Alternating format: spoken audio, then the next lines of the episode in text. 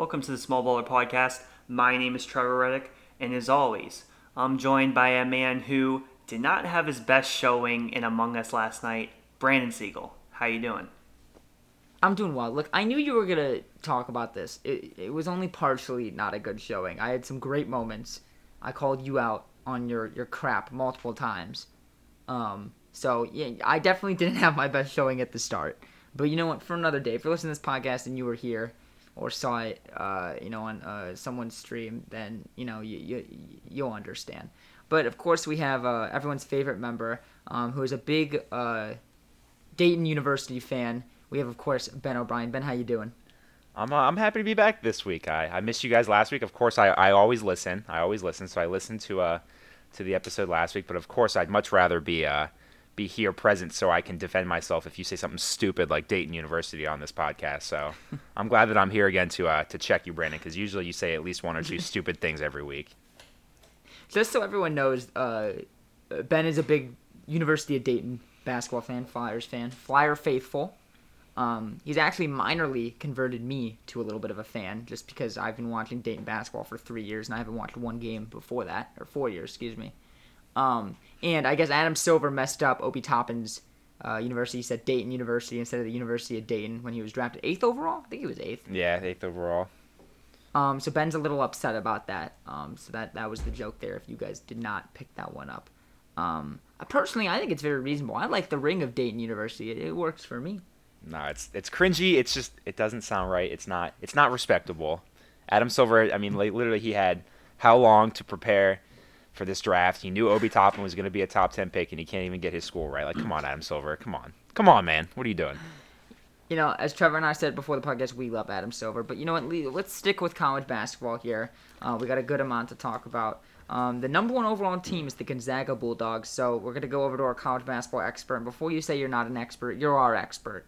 Trevor Reddick. Trevor, um, break down Gonzaga's uh, you know number one squad right now, and uh, they look pretty good. So break it down for us. Yeah. So yeah, high praise for sure. Um, I, I, guess I'll just take it and, and run with it. But yeah, so good. Gonzaga, they're the number one team. Um, they have a stacked roster.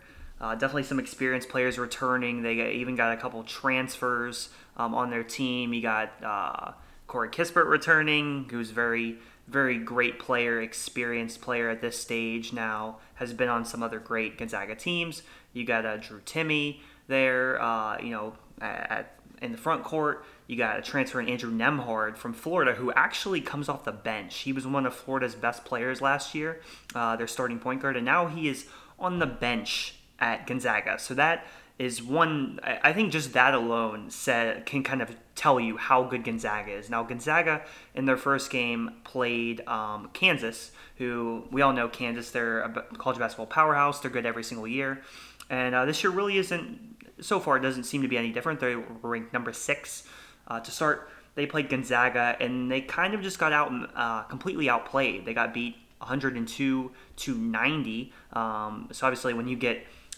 uh, when 102 points gets put on your team, obviously there are a lot of defensive issues.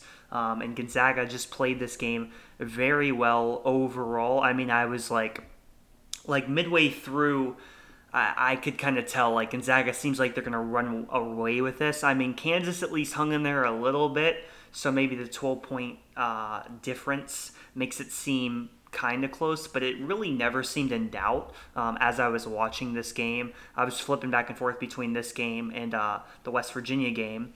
And um, when I was watching this game, there were just some different things that stood out to me. Number one is uh, one of their great freshmen that they have, Jalen Suggs, is an absolute monster. He had 24 points in this game, I believe, eight rebounds. Um, and so he is.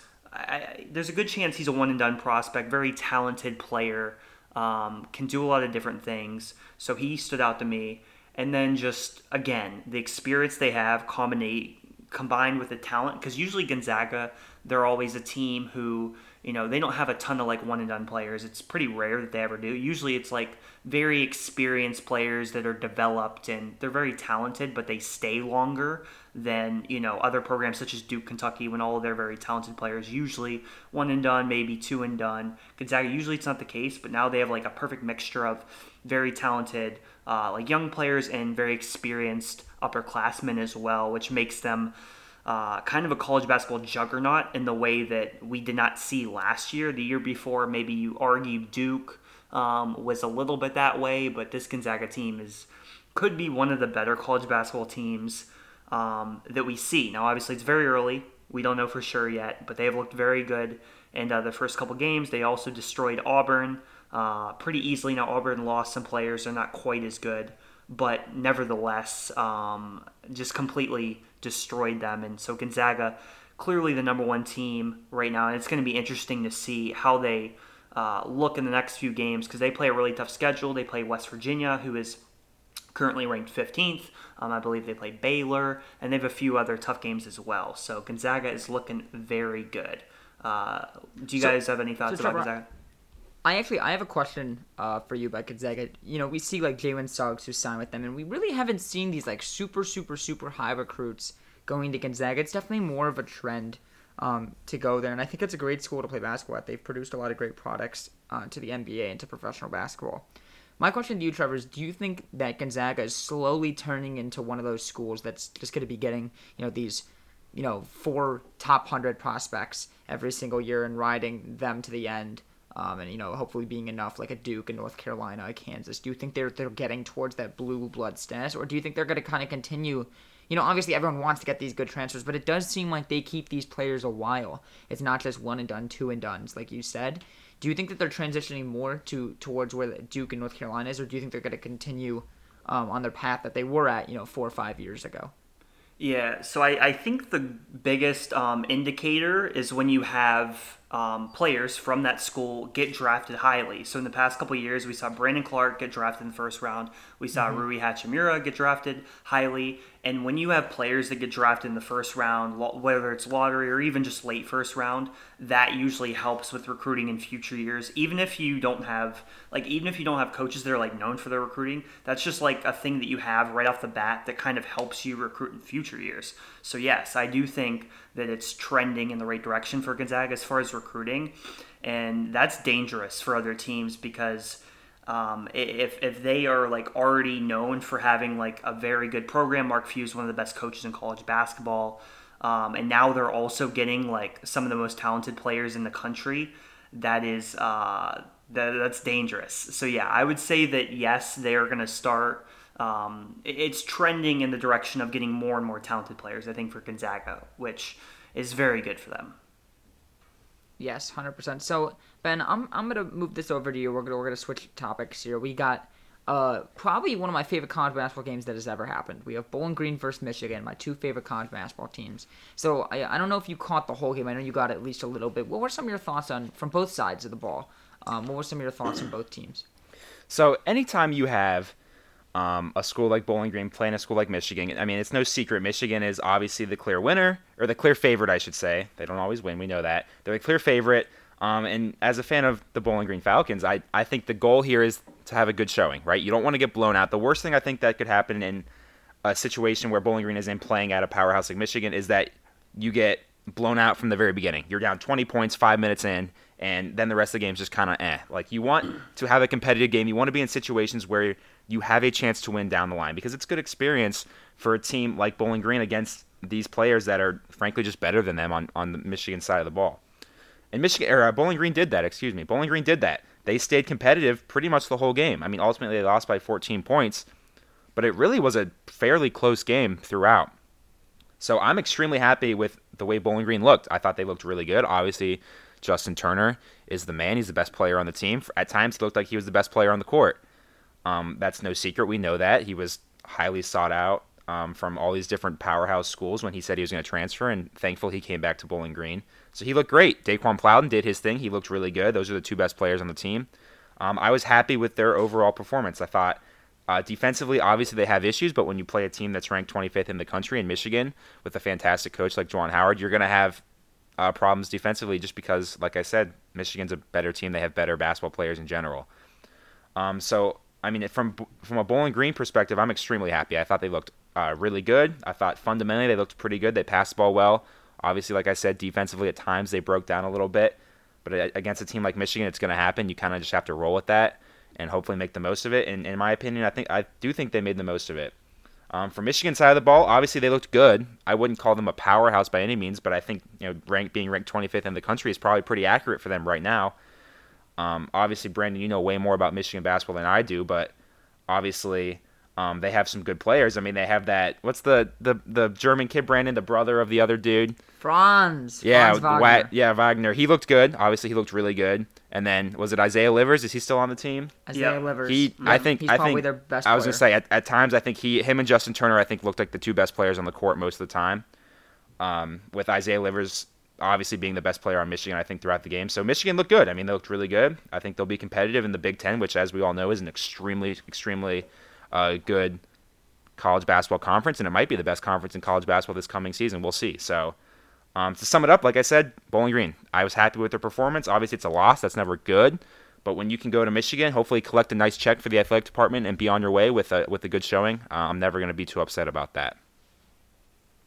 So I, I kind of have two. Uh, I'm going to make separate points on both teams. It's weird. I actually thought both teams looked good for for what they are. You know, Bowling Green's not going to beat Michigan. There's a huge talent gap. I think Michigan has, if I count correctly, nine or no, eight guys that are above four star status coming in. Um, at least four stars, and if I count correctly, I believe Bowling Green has one guy that is a three star and up. So there's obviously a huge talent gap. We know this. Okay. Um, so they're not gonna they're not gonna beat Michigan unless Michigan has this you know just atrocious game. Um, Trevor made a point that Michigan played really good team basketball, and I kind of want to. He made this point off the podcast, but I kind of want to comment on that a little bit. I think they did play really great team basketball, and if you look at Michigan's basketball team, they are really, really, really deep. Um, in fact, I would say this is one of the deepest uh, college basketball teams in America. I mean, they have ten guys I think that can legitimately start or play for the team, um, and are not liabilities in any sense.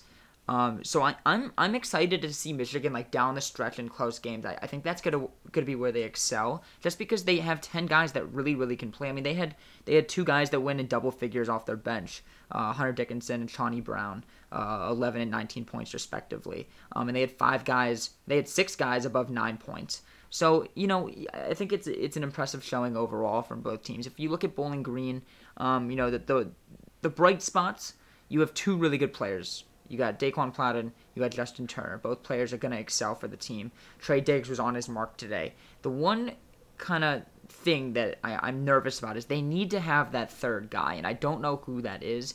You know, uh, I think you guys would agree with me. They they right now don't have that third guy like a Dylan Frye, of course, podcast alum. Um, you know, in the in the past, uh, Dylan probably wasn't the third guy. He was, if not number one, number two. Um, but they don't have, uh, you know, three guys I think that can really be go-to guys like they did last year, and that I think is going to be tough, you know, down the stretch in games when they need, you know, these guys to have a ball. And if a team has two good defenders, who's going to be the guy taking the shot? Um, so I'm a little bit nervous about that. Trevor, what are some of your thoughts of this game? Because I know you'll be able to break it down a little more. Yeah, so unfortunately, I didn't get to watch this game live. Uh, I was working, but I did catch like a lot of different highlight videos. Fortunately, there were uh, some YouTube videos that had very extensive highlights that I could watch, so I was very happy about that. Um, so obviously, scoreline 96 to 82, Michigan won. Now from the BG side, um, obviously, you know anyone who's not a freshman or a transfer, I know a lot more about and it was kind of like, okay, I know what Justin Turner's going to do. He's obviously going to do his thing. Um, he's going to score. He's going to be just the team leader, and when you need a bucket, he's going to be able to get you that bucket. Um, and then a lot of occasions he did when they when Michigan seemed to maybe starting to take you know, started to distance the lead, like you would stop the bleeding, or you would see Plowden as well, another player who obviously in the past year or two has become very reliable as well, not just as a defensive option, which we know how great Plowden's defensive is, defense is, but also offensively. I mean, uh, I, I, saw a couple occasions where he hit that top of the key three, and that's something that he's become really consistent at um, in the past couple years and it's it's really dangerous. Like if Plowden, he does so many different things well. He's very versatile. Um, obviously, having watched watching him throughout his whole career, if he can hit that three consistently, which I mean, he was four, he hit two out of five. He's forty percent, pretty pretty darn good. Um, Fifteen points total. That can be very dangerous for um, opposing teams in the MAC, especially. So we know those two guys very reliable. We know what they're gonna do. Now on the other side of it I think one of the things that stood out to me in this game that really hurt BG was the size of Michigan. I mean, you have uh, Hunter Dickinson coming off the bench, who's a very great recruit as a freshman, and we really have no one that can guard him. I mean, you have Swingle, who, yes, he's very strong, he's big, he can, you know, at times handle himself in the post, but if, you know, you pull him away from the basket enough, it's going to be hard for him uh, to kind of keep up with some of The lateral quickness isn't um, quite as fast as it needs to be. It's not quite there. And then if you're going to put Plowden on like a Dickinson or someone like that, he's not as big as those guys. You know, he's more of a four, obviously. He, you know, he's not as big as those guys, so it's going to be tough for him. He obviously is very active. He's a great defender. But as far as guarding fives on power conference teams, it's not really the best option. It's not really what you want. And then I also was interested to see um, the freshman play. So we got to see Kaden uh, Metheny play a lot, um, a freshman who I know um, the coaches have been a lot of, have been very excited about. Um, and I also just from like watching some highlights, I was like, this kid can be really good. Um, and I think offensively, he certainly um, was in high school, and I think he showed a few signs of like, okay, like if he can be, you know, kind of create off the dribble, um, drive and kick. We didn't see him make any threes in this game, but we did see on Saturday in the game um, he had a pretty good scoring outing against South Carolina State. Um, so that's that's good to see from Kaden. Obviously, he is smaller, so you do worry on defense. Okay, like if he's going against some of these bigger guards, like an Eli Brooks or um, you know some, any other power conference team, it's going to be tough for him to um, you know be able to guard those bigger guards. So that's something that hurt them. And I just saw so many occasions where uh, it seemed like BG on defense seemed to get out of position in transition in half court. Um, I saw a few over the top passes. There was one where Trey Diggs was on uh, Franz Wagner. He kind of did a back cut in. They just threw it over the top. It was an easy basket. So those are definitely things you want to get rid of if you're BG. You don't want those things to be happening. And I'm sure those are things they're going to be talking about. On offense, they played well. I mean, scoring 82 points against a Michigan team who's very experienced, four seniors that's something to be happy about. Um, mm-hmm. Maybe you want to convert more of your twos, one of the issues they had last year, but overall, good offensively, defensively, uh, definitely some issues that they need to work on. And I haven't even got the Michigan. I'll just make the Michigan side of it quick. I was really impressed with Michigan, their team basketball, you know, always finding the right pass. Again, four seniors.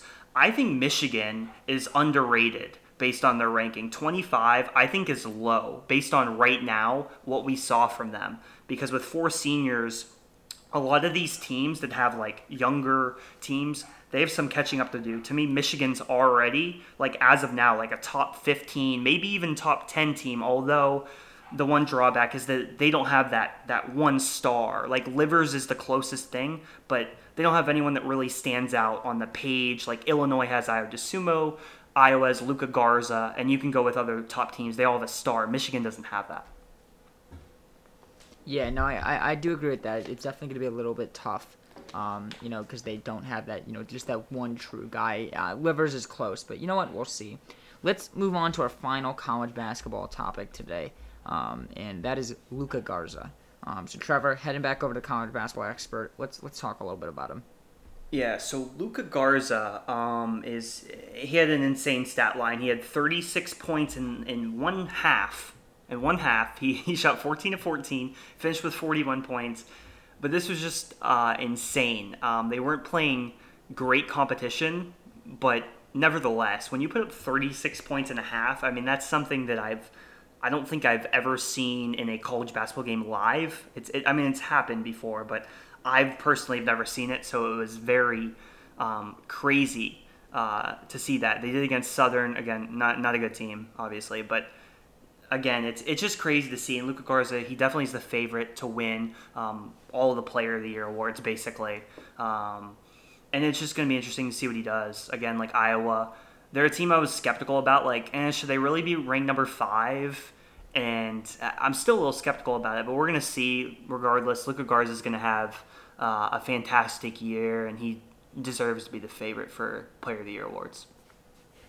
Yeah, no, I 100% agree. So, uh, Ben, I'll throw it over to you so we can wrap up college basketball. Any lasting thoughts on Luka Garza? I know he's not your favorite player.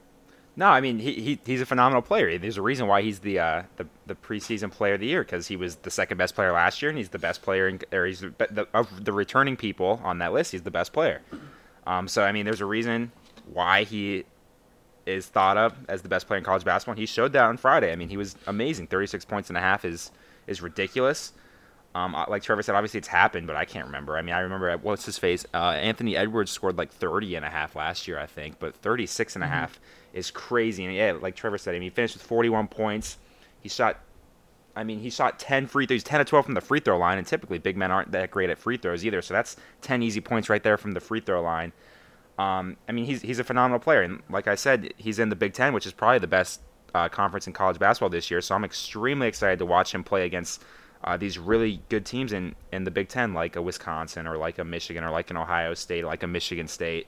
Um, I'm excited. I think it's going to be a really fun year to watch Luka Garza do his thing against these really uh, these really powerful teams. 100%. Okay, so uh, obviously today we have a little bit of an uncharacteristic episode. We had no small talk, um, but we will stick with our small talk trivia and randomly rank. So next we will go to our trivia segment. Um, right, what's the score right now, Trevor? Score is 37 to 33. Okay, okay, awesome. Um, so you know, Trevor, who do you want to go first? You want me to go first? Or you want to go first today? Uh, I don't know, Ben. Flip it. Ben, you decide. Um, I'll have Trevor go first. All right, sounds good with me. Okay, so right now in the NFL, it seems like Patrick Mahomes is, I, I think, a pretty clear favorite to win the MVP at this stage. It, you know, it's possible someone else could sneak in there, maybe Kyler, Aaron Rodgers, but Mahomes is the favorite. I I would imagine that he probably will win. He currently has 27 touchdowns and two interceptions in 10 games played. The Chiefs are nine and one. So my question is going to be based around uh, touchdown to interception ratio. So Mahomes, 27 touchdowns and two interceptions so far. Now there are only there are only three other quarterbacks.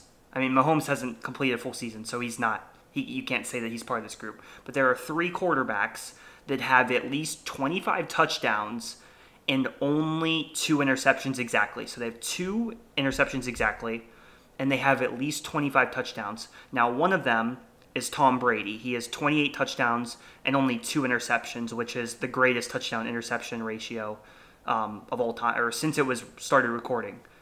Uh, so I want you to name the other two players, the other two quarterbacks who also have thrown for at least 25 touchdowns in a season with only two touchdowns. So I'm giving you an opportunity for two, two interceptions, you mean? Yeah. Oh, yeah, yeah. Two interceptions. So two interceptions and at least 25 touchdowns. They're two players, so you have an opportunity to get two points here. Okay, so here's the thing. When you said when you said um how many players? Three players? Yeah. You said? So Tom Brady's one of them. I took that off the board. I'm giving you an opportunity for the other two. And they only had two interceptions? Yeah, on, on the whole in the whole season. Oh, this is difficult. I I thought I knew one of them, which was Tom Brady, and then I thought maybe Lamar, but I think Lamar had he didn't have a lot of interceptions last season, but he definitely had more than two, I think. If I remember correctly, he had like I don't know. I don't remember how many he had, but I I don't think it was two, and he had 36 touchdowns. I just don't remember how many interceptions he had off the top of my head last year. So, quarterbacks less than two touchdowns. I mean, I feel like Manning might not be a bad guy. I mean, it's gonna be a guess. Tom Brady would have been the only answer that I thought, like for sure. I will say. I will say Peyton Manning and Montana. Those would be my final answers. Those are your final answers, Peyton Manning and yeah, Montana. If I get one, wait, this is just one point. Okay. It, well, you can get two points, but if you get if you get two, both of them right, you get two. If you get one, you get okay. one point. So okay. those are your final answers. Yep. Okay, so neither of those are correct. I thought you would at least mm. get one. Now, the correct answers are Aaron Rodgers, who had 25 touchdowns and two interceptions in 2018. I thought that's that's the one I thought you'd get. The other one is surprising. It's Nick Foles. Nick Foles had 27 touchdowns and two interceptions in 2013 for the Eagles. So those are the hmm. answers. Interesting. I would not have gotten that at all. Okay. So my question is a college basketball, or excuse me, college football question. It was given, of course, by Ben O'Brien, who gives me all my questions pretty much at this point. Um, so here we go. It is who. So this is you're gonna. The answer is a team, and honestly, if you can guess the amount of games, I'll give you another point. So it, it's a potential two point question. Who was what team has scored at least 24 points in the most consecutive games and how many games? Wow. Okay. That's the question. What team has scored at least 24 points in the most consecutive games in college football? Okay, so tw- at least 24 points in the most consecutive games. Wow. Okay, so where do I start with this one? Um, I, I guess you just have to think about.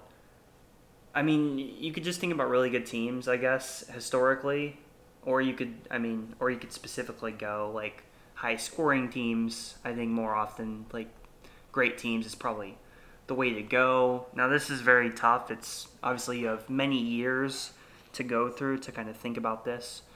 So, if I don't know if I could get is could I like get any kind of hint as far as like is this like within our lifetime or I don't know if I can get any of that or not, but um I believe it is during our lifetime. Trevor, this is an active this is an active streak. This is still going okay, on. Okay, it is an active streak.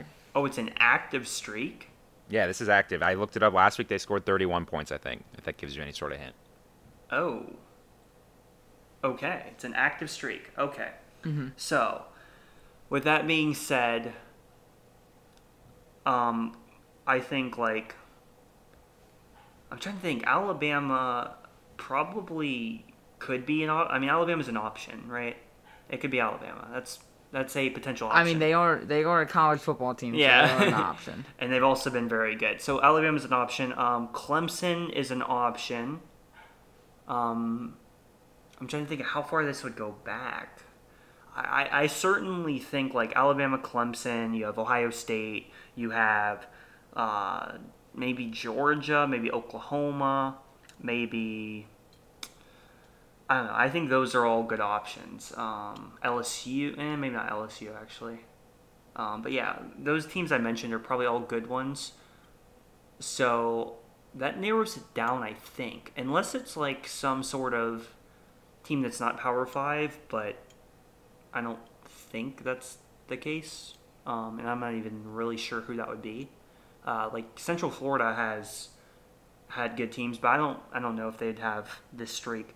So this is going to be a not that it's shot in the dark because the hint certainly narrowed it down a little bit. Um, but it's going to be a guess, regardless of who I okay. pick.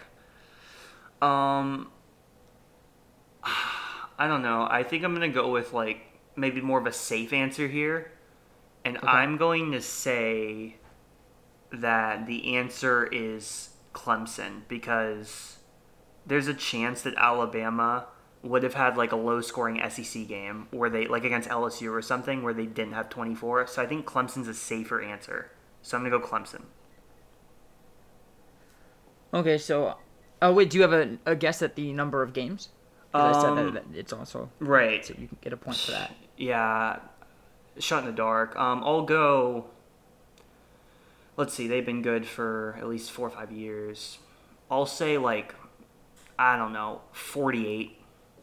That's random okay. number, but not bad guesses collectively. Uh, both are incorrect. So I actually got the correct answer when when Ben told me the question.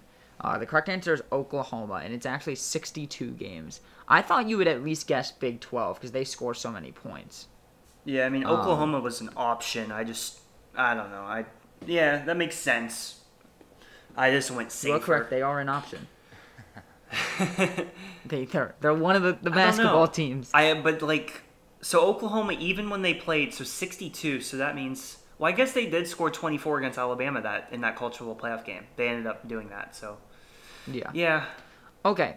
So let's go on over um, to the NFL. We got a couple NFL topics to talk about. So one really big thing um, we have uh, is, of course, my Ravens. Now, he, I, I have many comments on the Baltimore Ravens. A couple weeks ago, the Ben, you, you know what an avalanche is, right? I'm familiar with the term, yes. Yes, yeah, it starts off kind of small and then it builds up and then it just is catastrophic.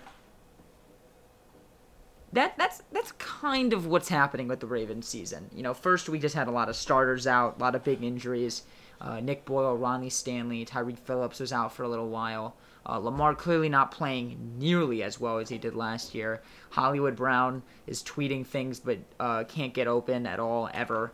Um, so you know we, we we've been struggling a little bit on the Baltimore Ravens. And then this past week, the wildest thing happened. Everyone got COVID on the team. Just pretty much everyone. They're now up to like 20 players on the uh, the COVID list. I think 11 have tested positive, or maybe 12. Um, at least 11 it says here. Um, there's been 10 staffers tested positive. Um, the game's been moved from you know Thanksgiving Day to Sunday, and now on Tuesday. The likelihood of this game isn't happening. We see um, the Steelers having a little bit of an outbreak. All the quarterbacks on Denver are hurt. Um, and a lot's going on with COVID in the NFL. We were bound to have these issues. They're not bubbled like the NBA. It would be almost impossible to bubble them at this current state.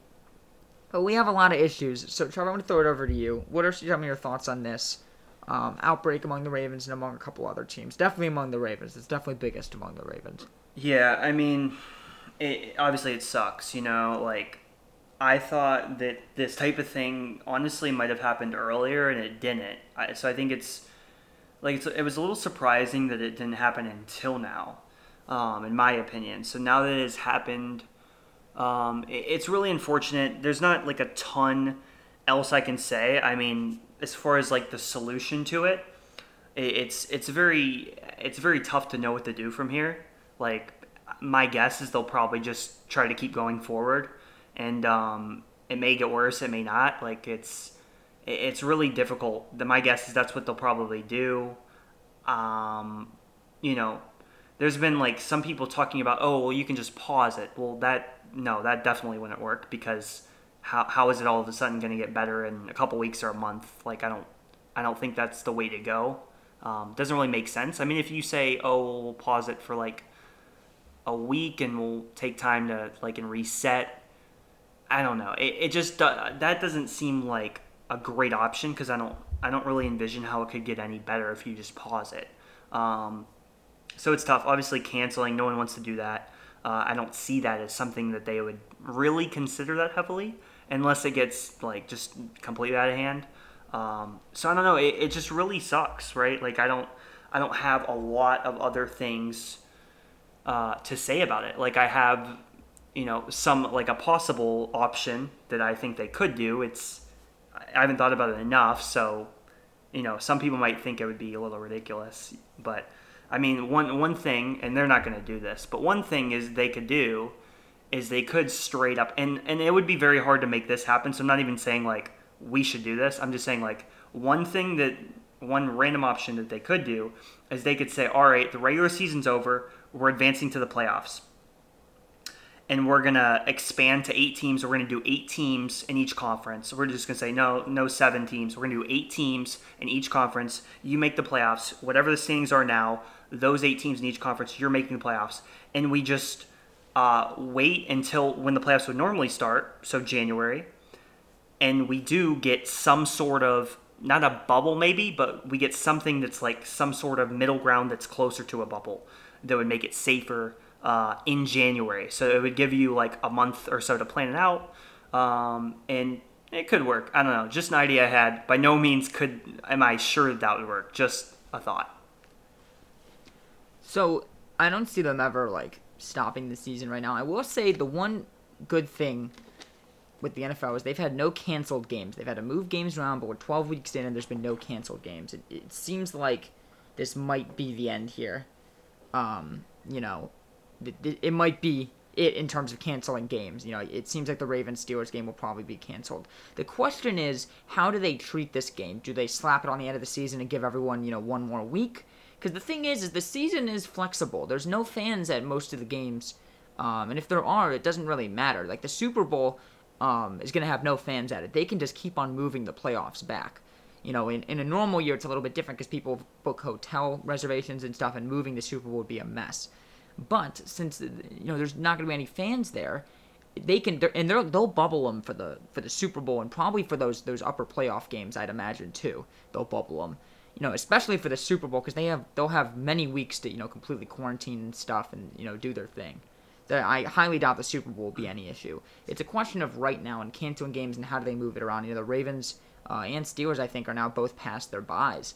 So you know how how do we move forward uh, where you can't move the games to a bye. That's going to be kind of the big question. Uh, ben, any last thoughts before we kind of move on from this topic? Yeah, so the season's going to finish. I'm not worried about the season not finishing. Yeah. I, I strongly think the season's going to finish. There's going to be a, a, a Super Bowl champion um, at the end of the season. When is that going to happen? I have no idea. You just said, Brandon, we don't really know. And like I agree with you. I think there's flexibility um, because, like you said, there's no fans, so you you can theoretically. It's not ideal, but you can shift dates and shift locations and stuff like that if you have to. Obviously, it's not ideal, but none of this is ideal, um, but it can be done. Um, it it's just, I mean, the whole thing with the Ravens this week and these last couple weeks, it just shows like obviously people are doing like there's a lot of these there's a lot of these steps and precautions and procedures in place, but you really unless you have a bubble, you really can't completely stop this yeah. virus. Like it's extremely contagious. We've seen that. Um, there's really only so much you can do, and the NFL just kind of has. They kind of just have to accept that and say, obviously they can change things, they can enhance precautions, stuff like that. They can cancel things, but if you're gonna have a season with no bubble, it's gonna happen. And they knew this was gonna happen. Maybe not an outbreak in a team like the Ravens, but you knew there was gonna have to be things moved around.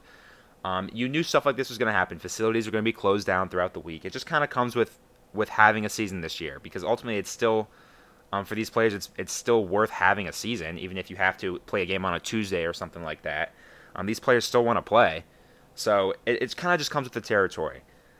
Um, but like I said, the season's it's going to finish. I'm not worried about that. I, I don't know how it's going to look, but I do think it's going to ha- it's going to finish. We are, are going to ha- we're going to have a playoffs and we're going to have a Super Bowl champion. Um, so the season in jeopardy. I wouldn't necessarily call it in jeopardy. I do think that there's some issues that the NFL has to figure out, and there's some things that they probably have to enhance and some procedures that they probably need to tweak a little bit. But I do think the season's going to happen. I wouldn't necessarily call it in jeopardy. I think there's some things that are at risk, but I wouldn't say that the season in whole is, is in jeopardy. I, I, do think it's going to finish. I'm fairly confident um, about that. Yeah, it's definitely going to be interesting to see, you know, kind of where they end up uh, placing this game because if if there is positive tests by the Ravens tomorrow, the game will be at least moved, but I think it'll be canceled and uh, you know postponed to a way later date. We'll have to see see what the NFL does. But let's move on. You know, something we haven't talked about in a while is our team draft, which we did so many episodes ago. I don't even know. It had to be, you know, at least like 12 or 13 episodes ago. Um, so Ben, why don't you give a little update for the people on just list our teams and how many points they have. So basically, for those who weren't there, we did a draft. Um, we drafted 30 teams, 10 each of us, I believe. Isn't isn't that? I think it was 10 each. Yes. And um, basically we're counting their wins. So whoever has the most wins among your team at the end of the year uh, wins. You know the, the the draft. So I thought we'd give you guys a little update because I believe we did this on we did this on an episode, right? I think we did. Yeah, right before the season. Yes. Um, and I will say before we say the leaderboard, uh, Ben and I refused to draft the Steelers and the Browns, so that might have hurt us a little bit. Um, but I could promise you I wasn't, you know, giving up my morals to, to draft those two teams. So Ben, why don't you lead, uh, read off the all the teams that we each one of us has in the leaderboard? Okay, so you want me to go through each team that, that we have, each teams that we you have? You don't have to necessarily say the record, just so they know. Yeah, know, what I'm aware. I got you. All right, so I'll start with my team. Um, so I have the Ravens, the 49ers, the Seahawks, the Packers, the Eagles, the Chargers, the Bengals. Shout out, Who. The Panthers, the Lions, and the Dolphins. All right. So my team clearly isn't that good. And obviously, like I picked the 49ers with my second pick. That didn't work out. They're four and six. And even the Ravens with my first pick, six and four, not looking too good. So I'm sitting at 45 points. So I'm in third place. I'm in last place as of right now. I'm sitting at 45 wins, I guess you could say, between these 10 teams. Um, in second place, we have Brandon's team, and he has the Chiefs, his best team, nine and one. Then we have the Bills, the Vikings, the Colts, the Texans, the Falcons, the Broncos, the Raiders, the Chicago Bears, and Brandon's last pick. Can't believe he actually picked this team, the New York Jets at 0 and 10. So Brandon's sitting with 49 wins total. So he's in second place, four above me, 49 wins total. As of last week, we were tied. Brandon, uh, he got five wins in the last week. I got one. So Brandon's in second place now.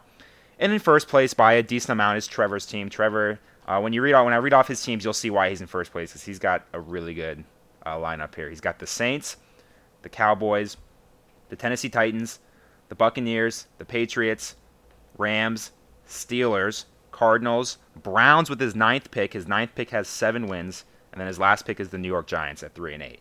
So he's sitting at 59 wins. So Trevor's got a 10 point lead on you, Brandon. He's got a 14 point lead on me. Um, and honestly, the way things are going, I, I don't really see Trevor uh, giving up this lead anytime soon because I think the Saints are probably going to keep winning. I think the Titans are going to be a good team. Obviously, the Steelers, they have an easy schedule, so they're going to win a good amount of games. And even the Browns, they'll probably win a couple more games. So um, I think, Brandon, I think us not drafting the Steelers and the Browns ultimately is probably going to be the difference in this uh, in this competition right yeah. here. And I, I just want to point out, Ben, I know you're with me on this. I would do it every single time. I oh, would yeah. do it again. I regret absolutely yeah, nothing. 100%. So, Trevor, congrats on your early potential win. I highly doubt we're going to catch up. But let's go to our last segment of today. Um, we're going to talk about Matt Patricia, who was fired um, from the Lions. Probably, I would say, finally. Um, I mean, it's probably been a little longer than he been. He should have been fired probably a little bit earlier. Um, I, I've never thought of him as being that great of a coach. They seem to have blown a lot of pretty decent leads, and I think it was probably his time to go. But Trevor, I'm going to pass it over to you to start. Any thoughts on Matt Patricia? Yeah, so Matt Patricia, obviously part of the Belichick coaching tree, um, and you know we we've had some success with other coaches. Brian Flores doing a very good job with the Miami Dolphins, um, you know, and we and we've seen other coaches, you know, part of this coaching tree who have succeeded. Matt Patricia has not succeeded this year with the Lions, um, and it's you know. It, I don't. I haven't watched a ton of Lions games, so it's it's hard to really know exactly uh, what are the main reasons for them not succeeding? Obviously, you know, I don't think to begin with they were ever supposed to be like this amazing team this year. They're four and seven on the year. I'm not incredibly surprised by that. I mean, they do have like Matthew Stafford. They have um, they have some good like uh, or at least decent weapons on offense, like T.J. Hockenson, very good tight end. Like they have like it seems like a decent team, so maybe they are underachieving at least a little bit. But I'm not completely surprised by this. Um, I think based on how they've been doing, and like you said, maybe if they've blown a lead or two. Um, I know that Bears game was bad in week one. Uh, that was like a, a, really bad one. And then just some of their losses have not been good. They scored zero points against Carolina Panthers a couple weeks ago. Um, and then they just got destroyed by the Texans um, on Thanksgiving, who is not a very good team. So I think this was kind of expected. It seemed like a lot of people were talking about, yeah, it's only a matter of time till Matt Patricia's fired, um, and, and, now he is. So I think he'll probably get another coaching. I mean, almost certainly, I think he'll get another coaching job somewhere. So it'll be interesting to see where he lands. Obviously, if you have like I don't know, maybe like the Jets, if if their coach gets fired, which I mean, I think that's also a matter of time. Maybe that's an opening he could fill, and there's there's other places I'm sure with coaches underachieving. So it'll be interesting to see where he goes. Um, but yeah, that's that's about all I have to say. Yeah, it was time for Patricia to go. Uh, four and seven on the year. He's only won 13 games as a whole, uh, and he's lost 29. So it's it, really not that great in terms of his head coaching career. He'll definitely be in a job soon. All head coaches do. That they'll find a job. I'm, I'm not that concerned about that. Uh, ben, any last thoughts on Matt Patricia before we wrap up the episode today? Yeah, so I mean, he's in his third season with the Lions. Like you said, Brandon, he's he's been there I I was thinking it was his second year, but he's been there. This is his third year, and like you said, his record was 13, 29, and one. So obviously, I mean, I, I there's a reason why he was fired. I, I understand it. Um, the Lions are one of these franchises that I ultimately feel bad for, and as a Bengals fan, there's very few franchises that I feel bad for, and the Lions are one of them because they really have, have, never done anything, um, and they have a lot of work to do because, like you said, Brand, they they they like to give up leads. They really don't know how to hold a fourth quarter lead. Um, they really haven't had a, any success in recent history. They've been to a couple playoff games, but they typically lose those. Um, and Matt Patricia is one of those ones where when he got hired in 2018, I actually thought it was a good hire. Um, I I was thinking like obviously he comes from Belichick. He was a great defensive coordinator with with the Patriots. I, I thought it was a good hire. I really thought it would he'd do a decent job for the the Lions. Obviously, like I said, the Lions as a franchise, it's kind of hard for a coach to be phenomenal. Like you're not going to take the Lions to a, a 14 and 2, 13 and 3 season. Um, I just don't see it happening really anytime soon. So I thought it was a decent hire, and as the years went on, I just he really just didn't show any really promise for them. Um, obviously, when he, when they hired him, they were in a rebuild, and they really haven't done anything since. So I completely understand the uh, the decision. I get it. They, they uh, fired the GM as well. Why not? Got to move in a new direction. The Lions really Um, they got nothing to lose at this point. They're not a good team this year. Um, so I, I, totally understand the decision. I, am all for it. I, I agree with the uh, with the decision to kind of start over, flush some people out, and let's try to rebuild something here that we can, you know, see progress mm-hmm. here in the next couple of years. 100%. So I I think we'll wrap our episode up uh, here for today. Thank you all so much for listening. We really, really appreciate it as always. Um, we, we, I don't even remember how many downloads we're up to. Are we up to how many? What was the last? We got like past five thousand or something, which is crazy to think about. Uh, you know, through 82 episodes now here, or something like that. Um, please subscribe to the podcast on all platforms. Um, you know, wherever it is, hit that subscribe button. Leave that five star review if you liked you know the content you heard today and of course follow us on twitter the link is in the description below it's at the small ballers so you know um, when all of our podcasts go live. We should have another episode of the 12th Floor podcast on Wednesday for you at noon, so stay tuned to that. A lot of good soccer talk coming from Will and Josh, so you won't want to miss it for sure. Um, but with that being said, thank you all so much for listening, and we'll see you next time. Go Falcons!